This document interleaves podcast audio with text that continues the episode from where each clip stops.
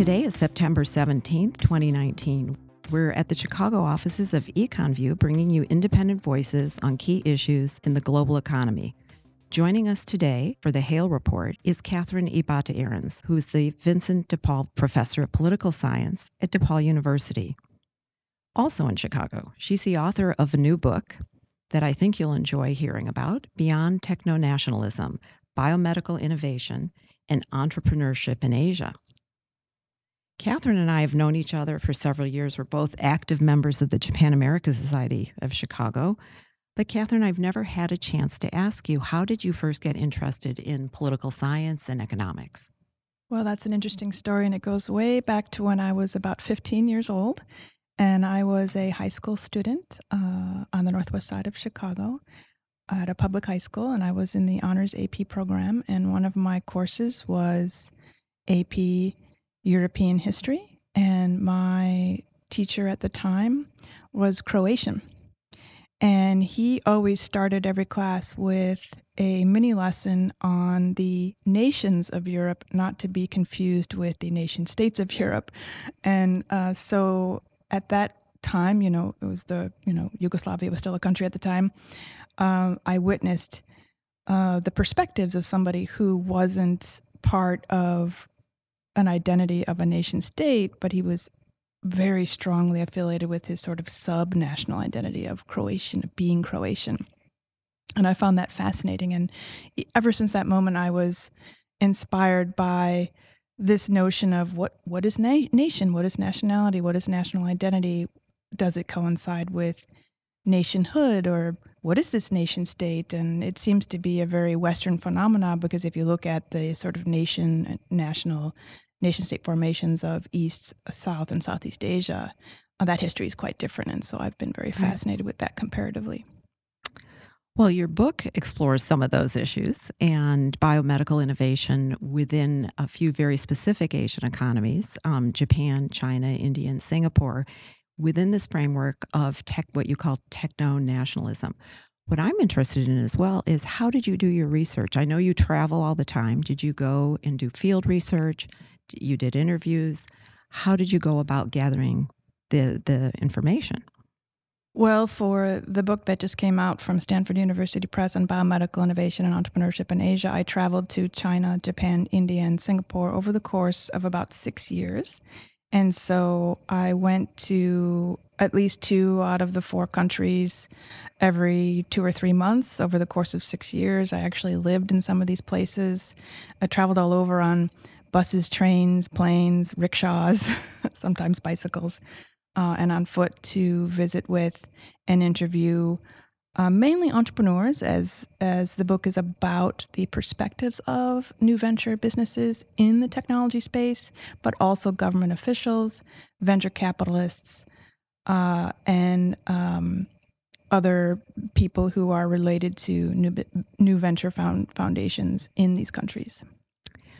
So um, yes, so you were on the scene doing all of this, and all, you know, as I was reading the book too, I felt that the choice of topic of the industry that you had, biomedical, the biomedical industry, was really wonderful. How did you come to that instead of, say, telecommunications or electronics?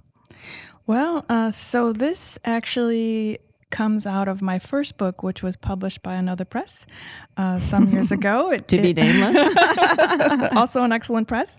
Uh, and that book was about innovation and entrepreneurship in Japan in particular. And uh, what I did in that uh, project was I compared the local innovation systems in three regions in Japan Tokyo, Osaka, and the southern part of Kyoto. And at the time, I was working with high technology manufacturers, primarily in the electronics and automobile subcontracting industries. Mm.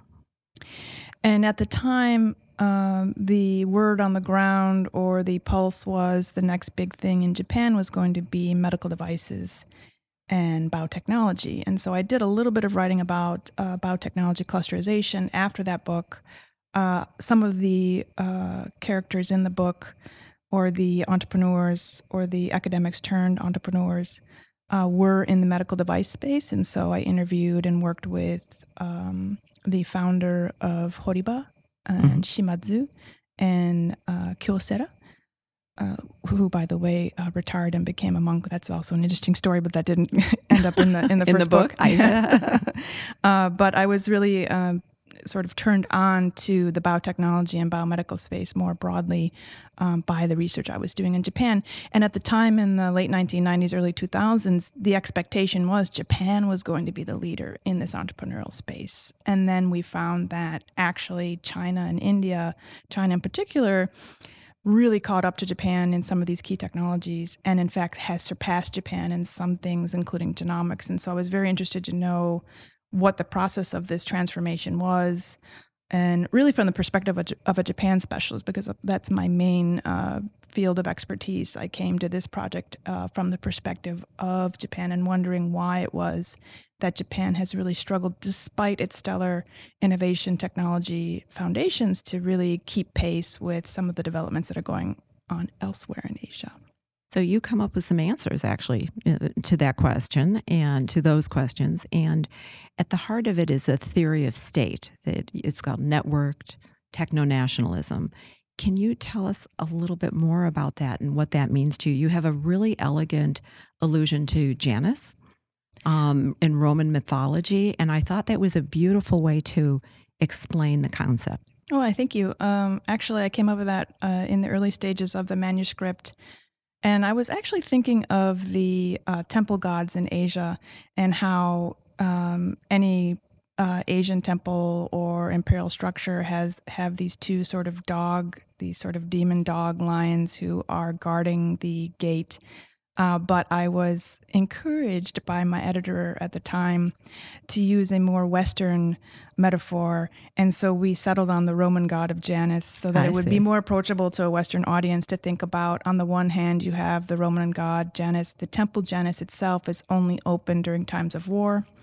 Uh, it has the two faces one which mm-hmm. is open and outward looking and one that is closed and inward facing and so the idea of this janus metaphor is to think about how these economies in asia really have to be very protective domestically to their nur- to nurturing their domestic industries before they've been formed so that they aren't subject to the kinds of hyper competition of fully open markets and we see this ha- as being a really big challenge in smaller economies like singapore because they don't have that uh, latitude to be completely open um, and still not ex- be exposing their domestic economy to some of the volatility of the global political economy um, compared to China and India, which have sort of had a quasi open framework and have really, um, just to give some specific details, been able to draw inward foreign direct investment and technology flows from the global economy and yet resist uh, for example, um, giving up majority ownership to their foreign direct investors.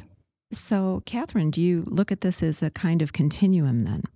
Yes, in fact, it is a continuum from uh, completely open or techno global, as I talk about in the book, uh, such as we see in Singapore, or completely closed, uh, completely techno national or classic techno national, as we saw in Japan in most of the latter part of the 20th century, uh, and also, in fact, India, which uh, closed off its economy, tried to engage in what is called import substitution. And for your your non-economist uh, listeners, import substitution is where a country decides we're going to close our borders, we're not going to uh, make our domestic uh, businesses vulnerable to uh, foreign businesses who have higher technology levels, higher expertise, a better handle on intellectual property rights regime. Um, the ability to pay attorneys to protect their intellectual property. Instead, they're going to close their borders uh, figuratively and literally to inward foreign direct investment and the foreigners that come with it. And this is what India did for a time, China did for a time, and Japan also did for a time. But we're encountering a world in which really being completely closed is not the way to develop a competitive uh, and innovative capacity that translates into new business formation in those high technology sectors. But what you're saying is it's also not a good idea to be completely open.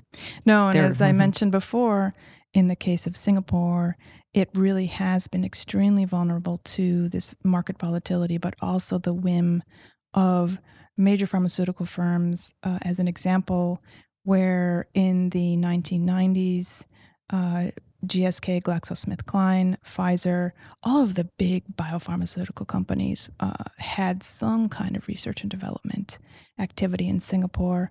But what we found um, in the last few years, in fact, is that a number of these companies have decided to leave Singapore and move to places like Shenzhen in China, uh, Shanghai in China, because there's just simply many millions more uh, high technology trained labor force, everything from your lab or, or we call bench technician, all the way up to PhD trained scientists at major Western Research One institutions, and with it, uh, an economy that only has about five million people in it, a little bit larger than kind the, of a city more than a state. right. So a mm-hmm. city state, a little bit larger in terms of space and people than cities like Minneapolis, St. Paul, or, or Washington D.C. here in the United States. You know, as I was uh, reading about this framework you're describing, I thought, you know what's interesting? um, is actually China has been making very techno globalist statements that intellectual property should be changed, uh, it should be shared between countries and should be open, while the U.S. has been going in a little bit of the different a different direction, um, becoming more of a techno nationalist. And is this what it's the, at the heart of the U.S.-China trade tensions that we're experiencing now? Yes, it is. It is a bit of a a surprise. Uh, historically, at least in the 20th century, the United States was thought to be the leader in uh, liberalism, economic liberalism, encouraging markets to be open, people to flow freely across borders, and those ideas to flow with them. That important tacit knowledge that is the real um, fuel for the engine of new business innovation, uh, new venture formation, and new product research and development. So it's really um, an interesting situation we're having in the United States right now, where we have Xi Jinping going to Davos, uh, the World Economic Forum in Davos, Switzerland, and making pronouncements about uh, China will be the leader of mass entrepreneurship and markets should be open. Right. It's a real turnaround. It's a real turnaround. It certainly is. But as they say, as we say, uh, for those of us who research innovation, um, the intellectual property rights regime, now that China has something that's worth protecting, now they're going to embrace the intellectual property rights regime. Uh, but it's it's a it's a funny situation where when you're seeking technology, you want the innovation ecosystem to be open and free. But once you have something that's you're patentable, once something that something is patented, then you want that door to be shut tightly behind you, and that uh, the thing that you've innovated to be protected by global intellectual property rights. And in the 20th century, Japan went through that exact same process. It certainly did. And, mm-hmm. you know, um, just to mention one more thing about China that comes out in the book, and that is how China benefited from this open innovation architecture, the sharing uh, of uh, innovation knowledge across national borders, for example, in the Hu- Human Genome Project. And so the technologists and scientists who ended up starting the now um, globally competitive BGI, Beijing Genomics, which actually moved from Beijing to Shenzhen for various reasons, uh, they all learned how to start a business and engage in global innovation activity on this Human Genome Project. The other surprise uh, to me, but something that I've been really puzzling about is how Japan, the biggest, uh, second biggest biomedical market in the world um, for both pharma and medical devices, fell behind because they had the internal market and the systems for reimbursement and so forth all fully developed. And yet they did. And, you know, you described uh, Japan now in the biomedical field as being flyover country the Galapagos, and it's it, it's amazing to me that that happened. How how did that occur? What were the the factors that led to that sort of fall from grace in terms of innovation? So the reason um, I've observed and described it in terms of flyover countries because when I'm I've interviewed so many venture capitalists, um, some private equity people, but mostly seed venture, venture capitalists, people who uh, high net worth individuals uh, who have put together funds to start supporting really, really new businesses. And that means businesses that are less than a year, 18 months or right. so, um, rather than the mid stage capital that comes in that sometimes involves private equity. Equity five, ten years out from from starting, and they were literally skipping over Tokyo and flying to Shanghai and flying to Singapore and flying to Bangkok and uh, even uh, other parts in Southeast Asia instead of stopping in Japan because they didn't see the opportunities growing in Japan. And that has a lot to do with some of the things that have many scholars have already uh, discussed, as well as journalists, in terms of the aging society uh, and the low birth rate. Because if you think of it from the sort of macroeconomic perspective, Japan needs to increase productivity. It has two choices. It could either increase productivity in existing firms or it can start new firms that are highly productive to generate that return on investment or return on equity. But since there's such a low birth rate and also an aging society, you have this upside down pyramid where fewer and fewer young people are entering the workforce and they're having to support a higher and higher or a larger and larger slice of a burden at the top of aging consumers, aging parents, uh, and others who are really becoming a welfare burden on the, the, overall workforce. Isn't there a cultural factor as well, an aversion to risk? Um, you write about the fact that there are virtually no angel investors in Japan. So um, this is something that I've written about a lot over over the years, and as a political economist, I try to stay away from strictly cultural arguments because I think they're very difficult to measure. Right. Um, I would point to uh, institutional, regulatory, and legal frameworks in Japan that are, are a little bit less than supportive to those people who do take risks in making new venture investments. And so, uh, one of the things that I've advised over the years when I've worked with uh, Japanese government is to work on capital gains taxation and really um, provide tax incentives to high net worth individuals, in particular, to take those risks. And if they lose, then they should be able to uh, write off all of that against their taxes, as you know, as an example. Of of an incentive. Of an incentive to mm-hmm. get people to loosen up uh, the purse string, so to speak. Economists always look at incentives rather than culture, as anthropologists would. So, do you think there was a failure of? I'm going to move on to China. Do you think there was a failure of leadership somehow in Japan because Deng Xiaoping did open China to the rest of the world. You had that force of nature in in him, but in Japan, they there was no person like that. Do you think that that's a fair thing to talk about so, leadership? So I think that um, there have been a few prime ministers who have really been at the forefront of trying to take Japan in a different a direction. I'm thinking back to, and this is a little bit before my time, but Hashimoto in the 90s, mm-hmm. and then Koizumi a little bit later than that.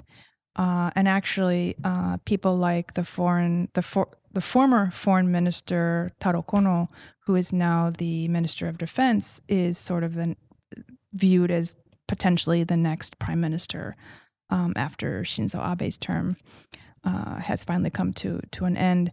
Uh, so there are folks like that who have a little bit more of a say globally cosmopolitan um, sense of the world and again, not to fall into cultural arguments, but um, at least the kind of expertise of being uh, living in other countries, being educated in other countries, being part of the Japanese diaspora themselves, and having that kind of life experience of looking at things from different perspectives than you would have if you are born, grow up, educated, uh, at all levels and enter the workforce in Japan.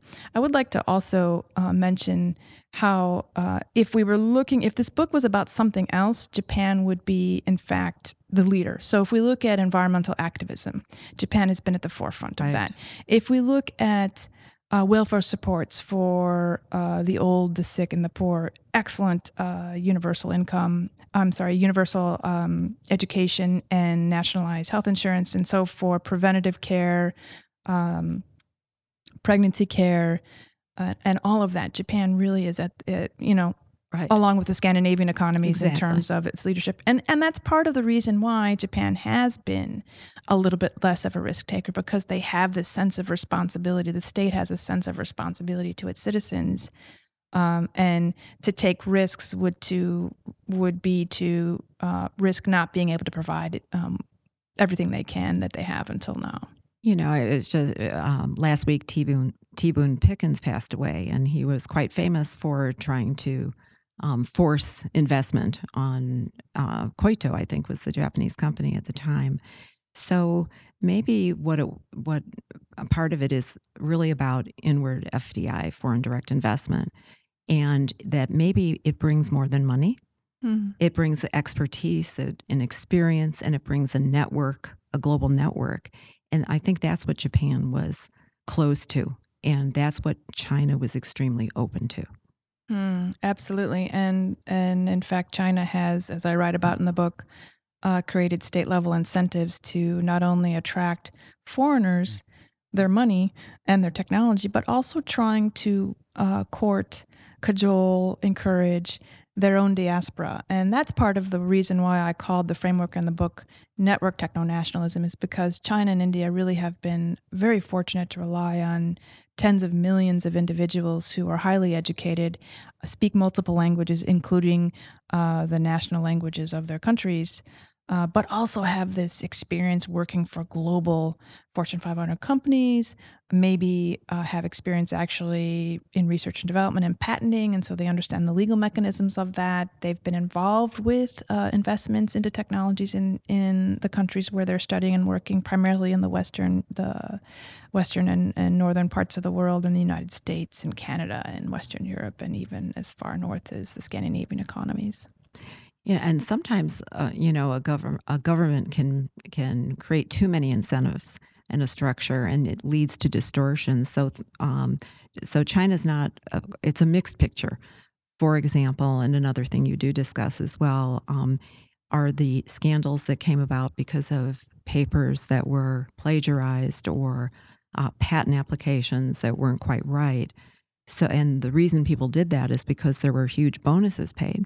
Mm, right. for doing that. Exactly. Yeah. So people respond, individuals, institutions, and firms all respond to the incentives. And if the incentives are structured in such a way so that you have to publish more and patent more, that's exactly what individuals and their actually and their universities are pressuring them to do so. And so, right. mm-hmm. I mean, at the end of the day, those researchers who did falsify their records in order to obtain publications and patents, they are responsible, um, obviously from the legal perspective, but they, they have been experiencing tremendous pressure from their university administrations to, you know, crank out more and more numbers of these two things, patents and papers, and and so. Um, I think it's a it's a difficult position for academics who are trying to be entrepreneurs to be in right now. One of the things that I discovered um, doing research in China is that very often people would not be aware of key research in their key research in their field. And I would say, "Have you read this paper or that paper?" And they weren't aware of it. So the Great Wall, um, the kinds of controls there are, isn't that a huge disadvantage to China? Because if you don't have the same information as your competitor in another country, um, you'll ultimately be disadvantaged. I think until this past year, when uh, VPNs, virtual private networks, were outlawed by the, the Chinese Communist Party, uh, whenever I've traveled to China, all the young people who shall remain nameless all had their own VPNs. some anonymous interviews I noticed. anonymous, lots of mostly anonymous, anonymous interviews right. in, in China. Uh, you know, for the protection of my subject, of, course. of course, my uh, informants. Um, so uh, so I think that that that um, wall was actually not really in place. It was more like a picket fence uh, where people could sort of get through in order to obtain information uh, about new technology trends, uh, especially at the leading universities. And so I think that there was a kind of a don't ask, don't tell, turn, mm-hmm. you know, I'm going to look the other way while you get that information you need, and then maybe I'll shut down the server next week. Right. But now it, there's been a real, real. It's uh, changed, yeah. Really, really, really uh, very tight uh, closure, which um, is concerning, I think, for Chinese entrepreneurs in particular. Right. And in other cases where things are more lax in China than in the rest of the world, that's enabled them to be a leader in genomics, for example. Yes, and so China and India both, again, if we're looking at Japan, uh, very little corruption, uh, you know, leading human subject protection. And I actually was uh, in Korea a few months ago interviewing biotechnology uh, venture capitalists and entrepreneurs. And one of my informants in, in Korea was saying, Oh, we'd love to do clinical trials in Japan because if if the instructions on the clinical trial say to take this pill at 9.15 in the morning and then again at 12.15 they do it they do it you know they have that pill ready at you know 9.14 and 30 seconds with their glass of water whereas when they try to do uh, a trial in China, you know, you know, says not to eat with food. They're eating with food. They're not eat, they're not taking the medication when they're supposed to. Maybe they're not taking it at all. Maybe they sold it to somebody. Um, so uh, in terms of the quality of research in Japan, I think comparatively, so China and India get a, get away with a lot more because there's such lax human subjects. But you know, you know, we've heard you know testing on uh, prisoners and political. Uh, prisoners and things like that that goes on that you you wouldn't see in 21st century Japan. So India, um, you feel it's it, it, seems to me you're optimistic about India in the longer term, even though they've fallen behind, and maybe some of one of the reasons for that is they're they have a democratic state. You don't have the kind of command economy that you do in China. Um, uh, how do you see India going forward? Does democracy is that helpful? Do you think? Democracy in the long term. Well, you know, of course, we're biased because we're living, grew up as an American living in, you know, uh, the greatest democracy in the world. Um, I, I, feel, um, despite some of our uh, recent trials and tribulations, uh, India is, you know, us on steroids in terms of democracy. There's a, many, many voices. Uh, there is some uh, media censorship, but there's just so many more voices that are part of the discourse. Uh, and there's there's regional variations of where people perceive the national interest should be. There's there's the Hindu versus Muslim, the caste. I mean, there's just it's very you know as they say, democracy is messy, and India it's even more so. Uh, However, if you look at it from the perspective of the opportunities for new ideas, uh, creative ideas, innovative ideas, thinking outside the box, you have so much cross pollination across the regions in, in India. And there's so many people who have had such a wonderful global experience in their education and being part of the diaspora. And all of that creative milieu is just being uh, turned into real true potential in the long term if they can get a handle on their politics and some of the redistribution issues that um, are a challenge in an economy like India that has such a, uh, a huge gap between the rich and the poor.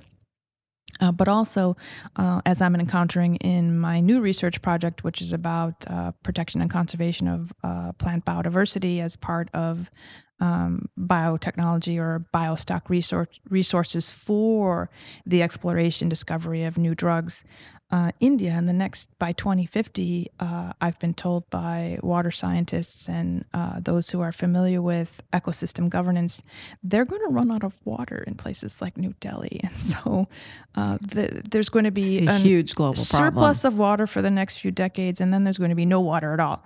And so India has much more pressing issues uh, on the horizon in terms of governance of their ecosystem and governance of resources and making sure that their population has access to safe and clean water in the long term. I think that's one of the big big problems that may that may undercut India's growth trajectory in the next 30 years. I loved reading the case studies, and oh, in you. particular, um, um, Biocon and it's Kiran Mazumdar Shah. Kiran Mazumdar-Shaw. Of course, I don't you. speak. I don't speak Hindi very well. Right. Um, Fascinating story about her.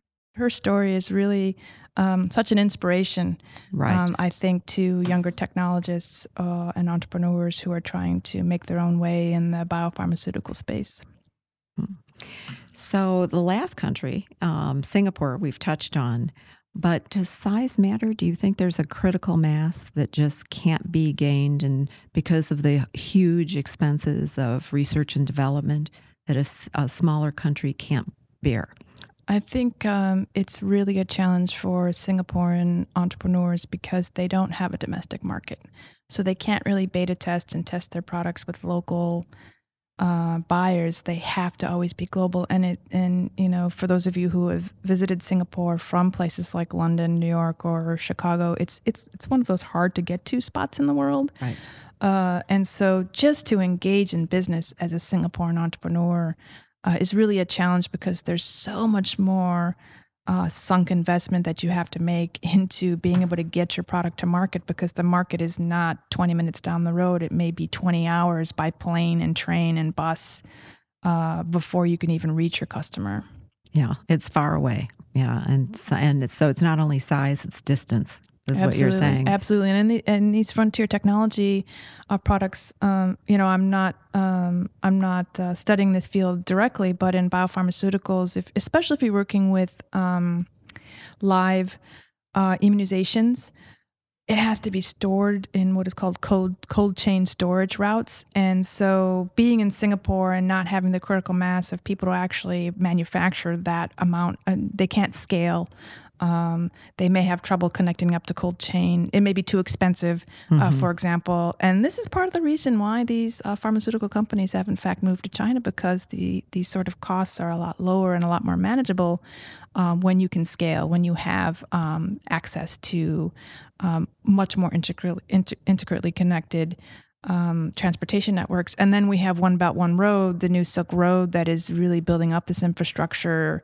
from China to the markets in Western Europe. And so this is another reason why China has a little bit more of a competitive edge than India does right now, because in fact, the uh, One Belt One Road is completely bypassing India. It's actually being built through Pakistan. Hmm.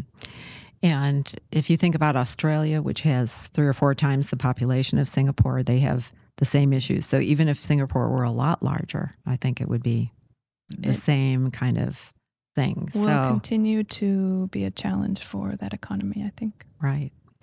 So, um, how does immigration fit into this and movement, human movements, and talent and labor mobility? How do you how do you look at that?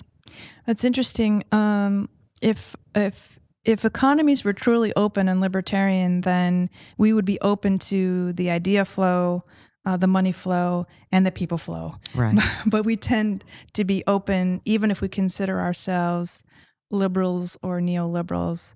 We sort of shut down the conversation at the people flow. We want mm-hmm. the ideas and the money to flow, uh, obviously, the trade and service uh, goods to flow across borders. Uh, but because we have a commitment to uh, the welfare support of our own citizens, we don't really uh, want to allow complete and fully libertarian open borders for immigration flows. And so, uh, countries like China, India, and Japan have tried to sort of play the global trade game uh, without necessarily really reforming immigration policy. So China and India can sort of get around that by attracting first and foremost its own diaspora, who are mm-hmm. all um, relatively, and again, not to get into the cultural argument, but at least culturally competent in the in the language and the business culture of the domestic economy. Um, Japan is is having a little bit more of a struggle because uh, not only do you have a situation where the diaspora is, is, you know, a fraction of the size of the tens of millions you have, you know, 50 million or so, depending upon how you're counting. Uh, for China and 25 million or so mm. uh, for India. Again, depending upon where you're counting, some people say there's 200 million in the Indian diaspora, but roughly between 25 and 50 million for both of those countries. Um, and Japan just has, you know, maybe a million, maybe two, depending on how it's counted. I'm I'm a fourth generation Japanese American, and I'm I'm actually Finn. My mother's from Finland on, on my mom's side.